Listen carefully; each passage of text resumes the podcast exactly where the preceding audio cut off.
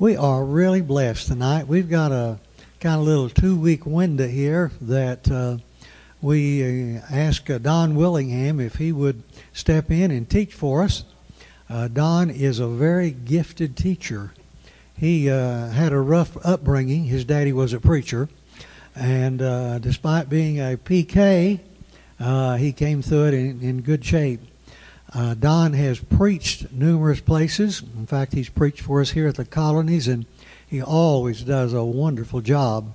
And um, a couple of weeks ago, he did the uh, communion, and uh, we were talking then the next day or a couple of days later in our staff meeting, and uh, Daniel said, You know, when he told the story about Abraham and sacrificing his son and Jesus being sacrificed, he said, I was in tears he'd uh, really touched his heart, and Don really has that uh, privilege to do that. Don's wife uh, has Parkinson's and uh, has really been through a lot and is in a difficult situation, and we want to remember her as we pray. She's a lovely Christian lady and uh, has really been suffering with uh, Parkinson and is unable to do very much. Don told me the other day that she'd not been out of bed in eight days so it's really a tough situation and tough on him too. But he is really a good caregiver and uh, does a wonderful job with her and everything. Well, let's begin with a word of prayer. Then we'll just turn it over to Don. Dear Lord, we love you and are grateful for the many ways you've blessed us. We're thankful that we can be here tonight and study from your word. We just pray for Don as he gives us the lesson tonight, and may we be people who are not only hearers but doers of your word. We just pray, dear Father, for his wife and for the difficulty she's having. We just pray that you will strengthen her, dear God, and bless her and, and just give her peace. We know, Lord, you can do all things. We ask you to work in her life in a powerful way. Bless our class tonight, dear Father, in Jesus' holy name. Mr. Don Willingham. Don? That's kind of a hard intro to follow. Thank you, Dick. There was a couple of things I'd ask you to say that you forgot, but you got most of it. I do appreciate uh, getting to do this. It's always a privilege when I'm asked to teach or to preach here at the colonies, and I, I consider that a privilege. I really do. Um, and as far as Karina goes, uh, she sent her love to all of you tonight as I left. Said to tell you she loved you and she missed being here. Uh, she is out of bed for the most part in the day now. She's having great difficulty walking and and has a lot of trouble talking. For some reason, when she coughs now or talks now, she coughs out of control, and we're not sure what's causing that. She had a cold and uh, is having trouble shaking that, but you know, Parkinson's also makes it very difficult for you to speak. And so uh, she has trouble getting words out sometimes, and then when she does, she just starts coughing uncontrollably. So I just tell her to be quiet all the time. And, uh, you know, it, that's not something she does very easily. But I'll just say, I'll just do all the talking and you listen. And it's worked out really well for me. She's come a long way from where she was before. There's a lot she had to give up. She cut hair for 25 years. She was the aerobic coordinator at Amarillo College for 13 years. She not only had about 12 or 14 classes a week, but she trained all the other instructors and hired them. And it was really hard for her to give all that up, obviously. But it just came a time. She said the last time she was cutting hair, the guy asked her if she was cold because she was shaking so bad. And she said, Yeah, maybe I am. So she put her jacket on. She said, I don't know why people are so scared when I come at them with scissors shaking like that, but she decided maybe she better give it up. But I, we do appreciate all of you and um, appreciate whoever is responsible for the pie that was dropped at our house over Thanksgiving. There's always so much love coming from you guys, and, and we feel that, and we really do appreciate it, and we know we're in the right place. Um, you know, just having a couple weeks to speak, I wasn't sure what to talk about exactly because it's hard to get anything too deep. I did want to start a little mini series with you, if that's okay. There are some additional lessons in this series that I've taught before, um, and maybe down the road, if I get a chance to teach again, we'll just continue with it. But we'll get as far as we can. And uh, Dick said y'all usually let out at 10 o'clock on Wednesday night, so that should be enough time tonight to cover this. Before we get started, let's look at a key text for our lesson tonight 2 Corinthians chapter 3, verses 17 and 18. 2 Corinthians 3 17 and 18. Paul says, Now, this, now the uh, Lord is the Spirit, and where the Spirit of the Lord is, there's freedom. And we who with unveiled faces all reflect the Lord's glory are being transformed into his likeness with ever increasing glory, which comes from the Lord who is Spirit. So, biblically, what happens when, uh, before I'm in the Lord, this is before I become a child of God, the Bible says that I have this veil over my face which blinds me or keeps me from seeing the benefits of being in the Lord. And see, that's the problem with the world. They can't see that. I can't see what God's done for me or what He's doing in my life. It's not visible to me. But Paul says, when I come to faith and when I accept Jesus Christ as my Lord and my Savior, and I now have salvation, that veil is lifted. I can now clearly see it's taken away. Now that I'm in Christ, the penalty of my sin is taken care of. In other words, the blood of Christ now takes away my sin, and I become what we have uh, called now a babe in Christ. You've heard of that before, a babe in Christ. I'm actually starting my life all over again and now that I have this salvation in my life, it's like I'm brand new. It's like I'm being born again, and we call it that. Now that God's lifted this veil, I also have freedom. And in freedom, God gives me what, is, what He calls the abundant life. But I have to go get that abundant life. It doesn't just fall on my lap. And how I do that is I walk in the Spirit with God, and where the Spirit of the Lord is, it says there's freedom. And He calls this a transformation. When you transform something, we all know what that is, it turns into something totally different than what it was originally. I think we're all familiar with the toys that a lot of little boys play with for a long time, and maybe the movies, the Transformers, and they have the little cars, and you just keep unfolding them, and pretty soon it's like a robot or something else it turns into. Well, that's kind of the same with our transformation. In other words, God takes me from being a babe in Christ, and as I slowly give my heart or my life over to Him, He changes or transforms me into a new creature or into a new state of maturity, if you will, because now I'm supposed to grow up in Christ. Not supposed to stay a baby, I'm supposed to grow up. Now, I want you to notice out of this text that I am not the agent of my transformation. I can't change myself. Rather, my job is to submit to God and His will and His Spirit, for He is the agent of my transformation. I'm merely the object of it. So if I want to change my life, I don't do it on my own. I submit to God and He changes it for me. There are, however, some misconceptions about maturity. Many believe that once you're in Christ, that is, that you've given your life over to Him or you've been baptized, that maturity simply comes from knowledge. And they believe that you just have to know a whole lot about the Bible in order to be mature. And in all fairness, that is a huge part of maturity, right? You got to know the Word of God, you got to have it in your heart. But the truth is, I can know the Bible from cover to cover and be just as immature as I can be. That doesn't change anything. There's a lot of really smart, well versed babies throughout the world in the church. That's because maturity in Christ is more than just knowledge. Maturity is the willingness to submit my life to Jesus so that He can totally transform my life day to day, week to week, month to month, year to year, throughout the entirety of my life. I'm always maturing. And unlike mortal maturity, which we normally say, according to science, a person matures around 18 to 20 years. However, having three daughters, I would argue that point. But the Christian never stops maturing. You never quit growing spiritually.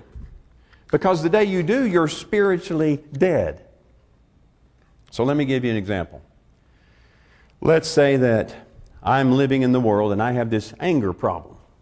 And we've run into people like that from time to time, even just on the highway. I'm amazed at how angry people are when they drive. They just get so angry. Um, and I saw a guy the other day, he just fought and fought to get around me. He finally got around me, and he was one car ahead of me at the light. And I thought, well, that really paid off for you, didn't it? You got up one whole car. Nearly killed both of us, but he got it done. And because of this anger problem that I have, I alienate people from me because when I get angry, I scream at people and I eventually drive them away. And I might even alienate somebody that I love. I might ruin my marriage because of that anger and my friends feel uncomfortable around me. You may know somebody like that. You see, I have this problem, but the problem with that is that I can't see it because I have a veil over my face. I'm blinded to my own problem, even though it's destroying my life. I can't see it clearly. Now, I give my life over to Jesus. Now the blood of Jesus sets me free and it pays the penalty of that sin. Now don't misunderstand me. The blood of Jesus doesn't get rid of the anger. It just covers the sin from the anger. Does that make sense? Now that I'm a new creature over time, Jesus is going to transform me, and as I mature, I'll give that anger over to Him, and He's going to replace it with the fruit of the Spirit, which in this case is gentleness. I'm going to go from being angry to being gentle. And that's called spiritual maturity. You go from a tyrant to a gentle giant. But you see, this is the reason that as a church, we always have to make sure that we get out of the judgment business. We have to learn to take people where they are right now because even though their sin may be forgiven up front as they submit to the will of God, they're not yet transformed into a new creature. So we still see the same problems in them, and in turn we judge them believing that they haven't changed at all. And that's not our call, and it's probably not true either. They probably have changed a little bit already because they've already submitted to something that they never submitted to before. Our duty is to take them where they are right now and to help them over time to nurture and love them through this transformation and maturity process. Do you remember how your mom and dad used to look at you and they'd say, Grow up, will you? Or they say, Act your age. You know, kind of as if simply by willing it, you could change your level of maturity in a split second you know, and act a whole lot older than you really were. As a rule, we know that children generally act the age that they really are, with a few exceptions. And of course, it's the same with people who are babes in Christ. But it's always amazed me how we expect babes in Christ or people who are not even born again in Christ to look like a uh, mature spiritual adult. They're just not going to look like that. If your own children retire, require teaching and nourishment in order to mature over a long period of time, it's going to be the same with Christians coming into the church. There's a newsletter that I used to read. It was called The Last Days Newsletter, and I always liked some of the things that this author would say. His name was Leonard Ravenhill. And on one particular time, he tells about these group of tourists that were visiting a, a picturesque village. And they walk by this old man who's sitting beside a fence, and in a rather patronizing way, one of them looks over him and said, uh, Were there any great men born in this village? Kind of snotty like. And the old man sat there and scratched his head for a minute, and he said, Nope, only babies. There's, there's no instant heroes. And whether it's in the world or in the kingdom of God, it takes time. Even spiritual leadership has to be earned over a long period of time. And we have to be patient and understanding with those who've not yet matured. And sometimes I've found that those who seem most grown up are the most immature. Even though sometimes they have a lot of education, they haven't matured yet. This is interesting. In a library in the University of Montana years ago, someone found some graffiti that was uh, written on one of the shelves. And here's what it said E equals mc squared. And it was signed Albert Einstein, top honor science major. And then under it, someone wrote, Very good, Albert, but next time show your work. C plus, Grace Witherspoon, seventh grade physics teacher. But now let's talk about the guy who's been, or the gal, who's been in the church for 25 or 30 years, but's never matured. And these people exist. And I've kind of, I I know I, am a little smart aleck sometimes, but I've developed a name for these kinds of Christians. I call it the Peter Pan syndrome. You all remember who Peter Pan was, right? My youngest daughter, Christian, years ago, when she was real small, had a crush on Peter Pan. She would watch the Peter Pan movie 10 or 15 times a day. It just it got to where it drove me crazy. I had to hide the movie finally because I'd memorized every word and every song, and it was just, you know, she came in, Dad, have you seen that movie? I said, It's not in there. Well, maybe you should watch something else, honey. I don't know. You have some other movies. And it really didn't bother me at first that she had a crush on him, and then I got to thinking that she was in love with a guy that runs around with fairies and wears tights. so I thought maybe, maybe that's not the best idea. But if you recall, Peter Pan was a little boy who didn't ever want to grow up. He refused to. He proclaimed that being a kid was fun, it was nothing but play, no responsibilities. And I can tell you that after being an adult for many years now, I often think the same thing. I kind of wish I could be a kid again. I thought how good I had it when I was living at home with my mom and dad. I didn't have any responsibilities but go to school, play sports, do my homework. That was it. They took care of every need for me, yet I thought it was pretty tough at the time. I remember my older daughter, Kara, um, years ago, just couldn't wait to get out of the house. Dad, I want to go to college and I want to have a job and I, I just want to grow up. I want to be my own person. I said, honey, it's not all it's cracked up to be. Well, she finally got that opportunity and she came home one night from work and she's all worn out. She goes, Dad, I think being an adult really stinks. She goes, I just wish I could be a kid again. I said, Yeah, it does stink sometimes, honey. I've wished for that sometimes myself. But of course, you don't realize that till it's gone. But Peter Pan Christians, as I call them, refuse to grow up. Now, they come in with good intentions and they're on fire. They may attend regularly, but they never really mature. They don't read the Word, they don't acquire any wisdom or knowledge. They just kind of freeze in the state that they were in originally, or they are presently, and they never quite mature spiritually. And I'm actually convinced that the biggest problems in the church that we've had over many, many years, over many decades, come from immature Christians. That's where they come from. And it, it's an epidemic. But if we're known for anything here at the colonies, I pray that it will be for our maturity. I want when people come in here that they see that we're grown up, that we treat each other with respect, especially those who are visiting here, of course. So, this type of Christian still has this anger because they haven't matured. They're still running people off in the world and maybe even in the church. And he gets upset because he can't have his way. What, is a, what does a small child do if they get upset and they can't have the way? They throw a fit, right? And they may even make a threat. Well, I'll tell you what, I'll just leave. I'll just leave. And I'll take this guy with me. You know, that's happened a lot. And I've seen this. this. And I'm not talking particularly about here, but I've been in a lot of churches in my life, and I've seen this. It's widespread. And this comes from a lack of maturity. I remember years ago, Karina and I decided we'd raise some English bulldogs. I never thought I would give $1,200 for a dog. I thought that was the dumbest thing I'd ever heard. She wanted a dog that was $1,200. I said, I'm not going to do it, honey. Well, a girl at work just happened to buy a bulldog puppy and she had a little boy that was five years old. And about three weeks, she knew how much my wife wanted a puppy. About five weeks later, she came in and she said, I'm going to give you a choice. You can either buy my puppy or my son, but one of them's leaving. She said, I can't handle those two together. They're tearing my house apart. So, of course, I took the son. No, I'm kidding. I took the puppy. And uh, then I got to thinking, well, you know, if people give that much money, why wouldn't I want the female?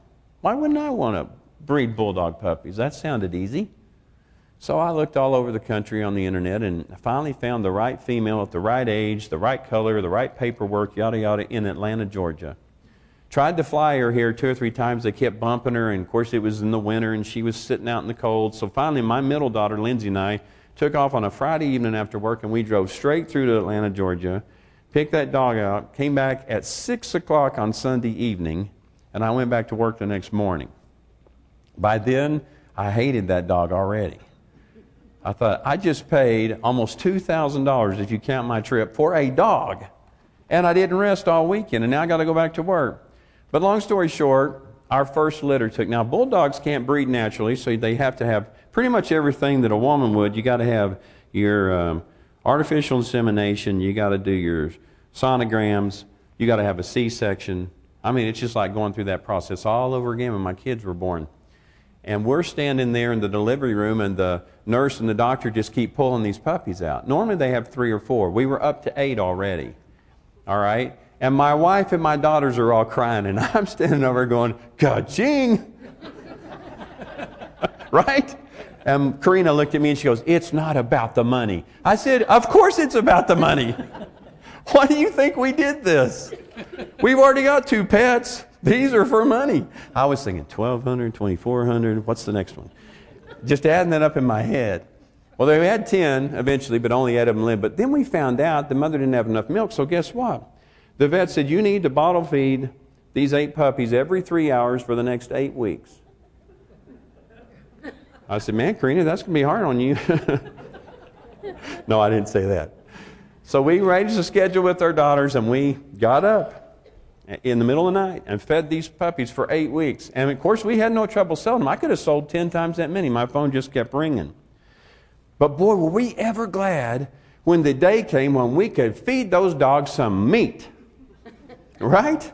I mean, they were over there eating on their own, just whatever they want. We didn't have to go out there and feed them anymore. They were just, they were maturing and they went from milk to meat. You know, it's a natural law of God for us to mature both physically and spiritually. So, how do we get rid of that old self? How do we get rid of the immature self? Well, just like the scripture said, we give it to Christ, who will transform us into his likeness, and by doing so, we mature in him. It's a natural process. It's not normal to stay little, whether it be physical or spiritual. It's not normal. So, having said all that, the foundation for our spiritual maturity for tonight Step one is authenticity. I just want to talk to you just a moment about that. Authenticity. Webster defines authentic as not false or copied, genuine or real. Authentic is telling the truth about me. And in my case, I'm sorry, it's not a very pretty story. If I tell you the whole truth, you probably won't want to hear it all. Like I've heard enough. Anyone who's been through AA knows that the first step in the 12 step process is what? Does anybody know? It's admitting you have a problem, right? The first step in maturing in Christ is no different. You first have to admit who you really are, what your problem really is. And it's different for all of us. Your problem may be different from everybody else's, or it may be the same as somebody else over here. It doesn't make any difference what it is. You have to be authentic. In other words, what you see is what you get, good or bad. Just be authentic. And I don't know about you, but I much more respect a person who openly admits their faults and their shortcomings than someone who tells me they don't have any at all. I think we've seen that in the government here in the recent past, haven't we? Haven't done anything wrong. It's been great. You have to be willing to say, God, you saved me and you set me free from my sin, but the reality is I'm still a liar. Or I still have a problem with lust, or I still have a problem with anger, etc. You see, God already knows all that. Of course He does. He's God. He's just waiting for us to take this vital step toward maturity or authenticity, admitting to Him willingly who you are. Lord, this is who I am down inside. I've been on my knees many times begging God for forgiveness. Say, God, you know who I am, and I'm sorry for some of those things because I'm not proud of them. But that's who I am, and I need you to help me change that.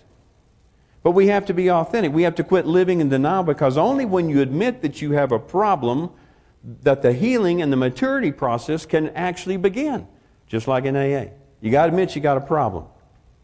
I guess if we were going to have that here, I'd say, Hi, my name's Don, I'm a sinner. That's the way we'd start out. So I'm going to give you three quick reasons why Christians are not authentic. Number one, Satan has power over unconfessed sin.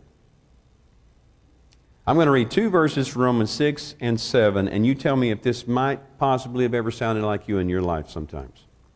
First, Romans chapter 6, verse 16. Don't you know that when you offer yourselves to someone to obey him as slaves, you are slaves to the one whom you obey? whether you're slaves to sin, which leads to death, or to obedience, which leads to righteousness. But thanks to God that though you used to be slaves to sin, you wholeheartedly obeyed the form of teaching to which you were entrusted. You've been set free from sin and have become slaves to righteousness. Now, there's a spiritual reality here in regard to authenticity that I think we need to understand. He says, You're going to be a slave to something. That's just a given. You're going to be a slave to something. Everybody is. You're either a slave to Satan and to the bondage of sin in your life, or you are a slave to the Holy Spirit of God. It's one or the other. Then look at what Paul says in Romans 7 23 and 24. But I see another law at work in the members of my body, waging war against the law of my mind and making me a prisoner of the law of sin at work within my members. What a wretched man I am. Boy, you got to love Paul, don't you? Paul constantly admitted how what a terrible guy he was. I am chief among sinners, he said. Yet he turned around and said, but I'm the most qualified to be an apostle of anybody because of what I've suffered. But he didn't deny that he was a sinner, did he? I'm chief among sinners. He says, I'm a wretched man. He's saying there's this war going on in your mind and in your flesh. My dad used to say, the mind is willing and the flesh is weak to me all the time. That's what he'd tell me. In other words, we're in bondage by sin. And until we become authentic and until we admit who we really are, we cannot be free from that bondage of sin. You may be free from the penalty of sin through your salvation, but you haven't be, been set free from the power of sin because it's still unconfessed. So, uh, say I have a jealousy problem. A lot of people may realize that. It's in this war that it's waged in my mind against the law of Christ. And it's wrecking my marriage. It's wrecking my friendship. It's pushing my friends away. It's dominating my life. And I'm not sure what to do about that. I know I have this problem, but I, I don't know what to do about it. Well, I'm going to tell you what to do. You just confess it. You just confess it openly. You say, This is who I am. This is what I have a problem. Because once you admit you have a problem, once you become authentic, then you can deal with the problem head on and the healing process will begin. Does that make sense? But if you don't confess that sin, you'll remain in bondage to the evil one, he says here, for the rest of your life, and you'll never be set free to enjoy what God calls the abundant life. And there's a lot of redeemed Christians, I'm afraid, who are walking around in bondage simply because they're not being authentic. Number two, confession sets us free from Satan's bondage. As long as that sin remains in the dark, you remain in bondage because Satan rules darkness. He rules darkness. But when I bring that sin out into the light and we know that God is light, right? Then the Holy Spirit will set me free from that bondage of that sin and I can get on with the abundant life. Now, that doesn't mean that we won't be tempted anymore. But now that that bondage is broken and the sin has been brought to light, in the future it's going to make it easier for me to overcome it. I now have the power to overcome it because I've admitted it openly. I have a problem with this. Before it's confessed, I'm powerless in this war against it. An alcoholic, by the way, is powerless over his problem until he brings it public and by doing so, he is now empowered to fight it. That's why they make them admit, I have a problem. I'm an alcoholic. That's why they say it out loud. It gives them power now to say, I have a problem and I'm going to fight it and not hide it in the darkness any longer. See, sin always hides in the darkness. Have you ever noticed that nightclubs are always dark? Places of ill repute don't have any windows on them. That's because some of the most hideous crimes are committed in society and, and the worst sins are committed in the darkness. Sin dwells in darkness. James 5:16 says, "Confess your sins one to another." I know you're familiar with this. Pray for one another so that you may be healed. He's not just talking about physical healing here. He's talking about healing from the bondage of sin.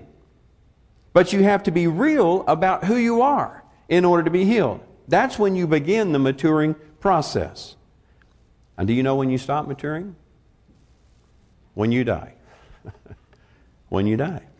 We'll still be tempted along the way, but you don't stop maturing until you die. And the way you get through that is you just walk that out in faith with God every day. One day at a time, you walk your faith out with God.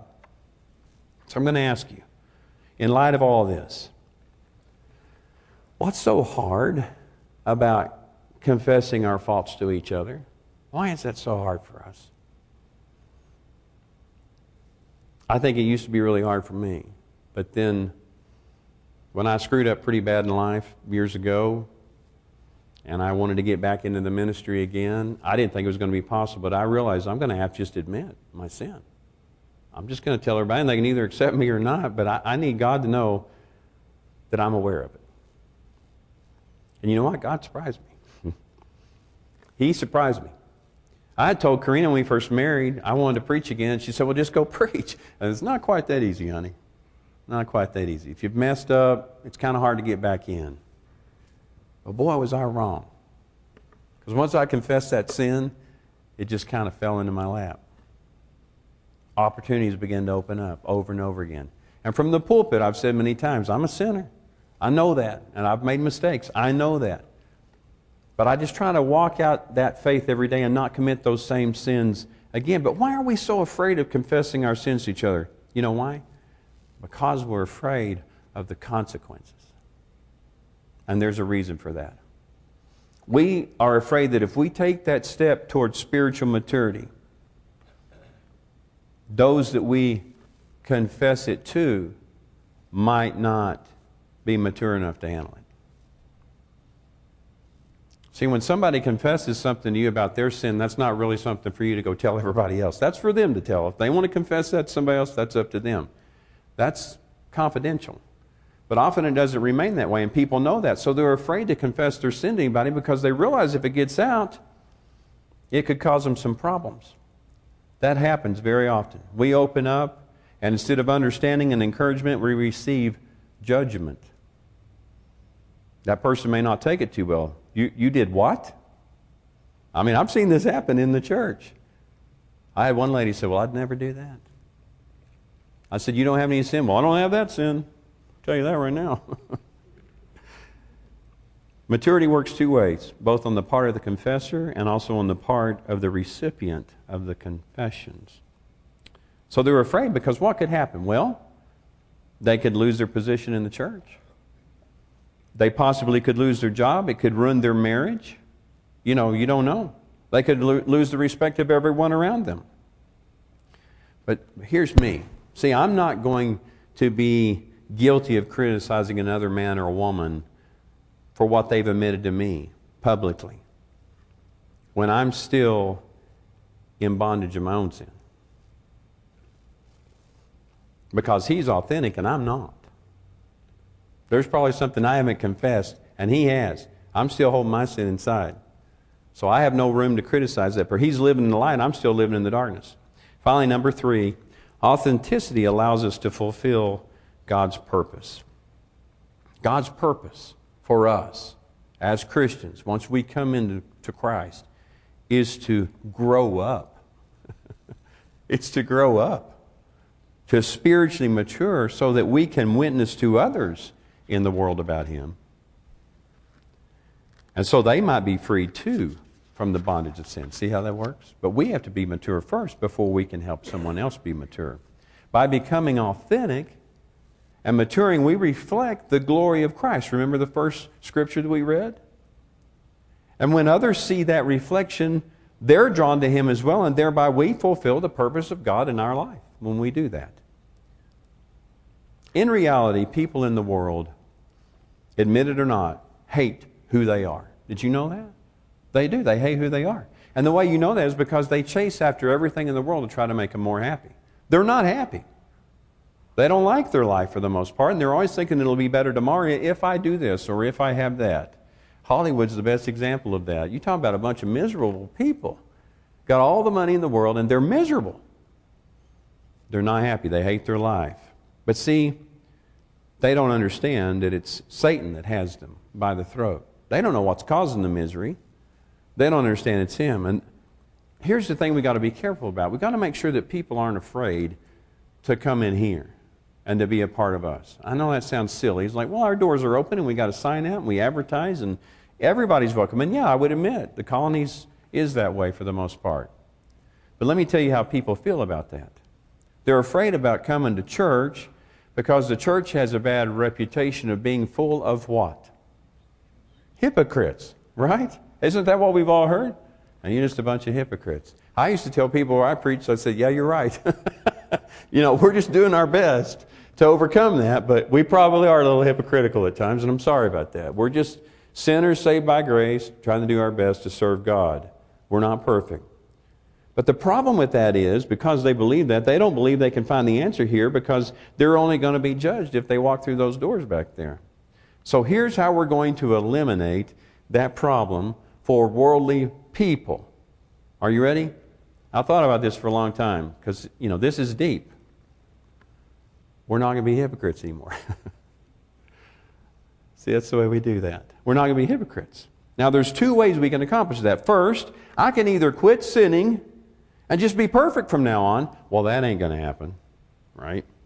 Or number two, I can be authentic about who I am, which makes me no better than the next guy and gives me absolutely no room to judge anyone. If a person in the world comes in here and says, This church is full of hypocrites, I'm going to say, No, we're not. Let me tell you about my sin. And they're going to say, Oh, you've sinned too? Yep, I sure have. Well, now you've, they don't have anything else to say about that. You've stolen their ammunition by being authentic in the eyes of God. Hey, brother, or hey, sister, I'm a sinner too. Let me share something with you, and let me tell you what God's done for me about that. See, authenticity not only frees you from the bondage of sin, but it gives you influence to reach out for others to do the same for Christ. And let me tell you, people respect you a whole lot more for being authentic than for your knowledge or for your influence or for your power. If you're just real with them, they'll like you a whole lot more. If we take the hypocrisy off the table, I believe people will flood through our doors. Just be who we are.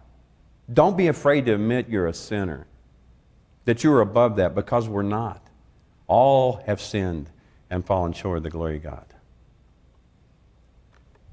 So we, we have to get past our pride, we have to get past our judgment, and we have to realize that we too are sinners. Winston Churchill was once asked, Doesn't it thrill you to know that every time you make a speech, the hall is packed to overflowing?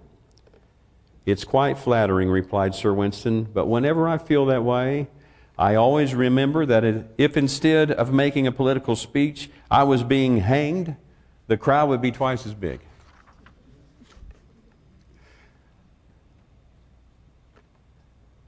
Very quickly, let me tell you what we have to overcome more than anything in order to be authentic. We have to overcome fear. Satan convinces me that if I try to be authentic, if I tell all of you about my sin, if I tell you about my past, that you won't accept me, that this church won't accept me. Satan tells me that. But here's what I've found I've found that the minister of this church, who knows quite a bit about me, and the elders who know quite a bit about me, Maybe not everything. we'll hold that for another time. if they accept me, they'll accept anybody. And that's the truth. I can't tell you what it's, it's meant to my life to be accepted here. I'm like Paul, I'm chief among sinners. And if that disappoints you or if you can't handle it, you got the wrong guy up here. I can tell you that right now. But I challenge you to find me someone who's in a position to make that call. We want to be a church where people won't receive judgment here. We want a church where they'll receive grace, where they'll receive forgiveness. And when we do that, God's going to lift us up and He's going to give us the abundant life. That's where freedom in Christ comes from. We believe that if people really knew us, they wouldn't love us. And that's a lie of Satan. You know why I love my wife? Other than the obvious fact that she's extremely beautiful. That always bugged her when I'd say, she goes, What was the first thing you loved about me? I said, You were super beautiful. really? I said, Yeah, honey, I'm a guy. I just came in, you know, I saw you, you were pretty, and I thought, Hey, I want to talk to her. But I found out there was a lot more to it than that. Because you know, over the years, what I found out about her is that she found out about me, everything about me, every good, bad, and ugly thing about me. She still loves me. You know what I love about my kids? They know everything about me. They grew up with me around. They know it all. In fact, I've threatened them within an inch of their life to not say anything, Dick. Keep this stuff to yourself. But they still love me. And you know why I love this church? Because you still love me. There's an old hymn, one of my favorites. I used to sing in a gospel quartet when I was a teenager, and we sang this old hymn. You may have heard it. It's called Who Am I? I love that song. It says, Who am I that a king should live and die for? Who am I that I should pray, not my will, thine for? The answer I may never know, why he ever loved me so but to an old rugged cross he'd go for. Who am I? Who am I that he would do that for me? I'm a sinner, plain and simple, a sinner who's living and serving only by the grace and the mercy of the Almighty God. You'll only be free to run, you'll only be free to be faithful and to serve and to live the abundant life when you are authentic with God and with everyone else. Let's pray, shall we? God, make us real. You see who we really are. Now, Father, hear us confess it with our mouth and to you and others from this day forward. Free us from the bondage in which we're imprisoned. Give us the abundant life you have promised by your grace and your mercy. Amen. Thank you all for coming tonight. God bless you.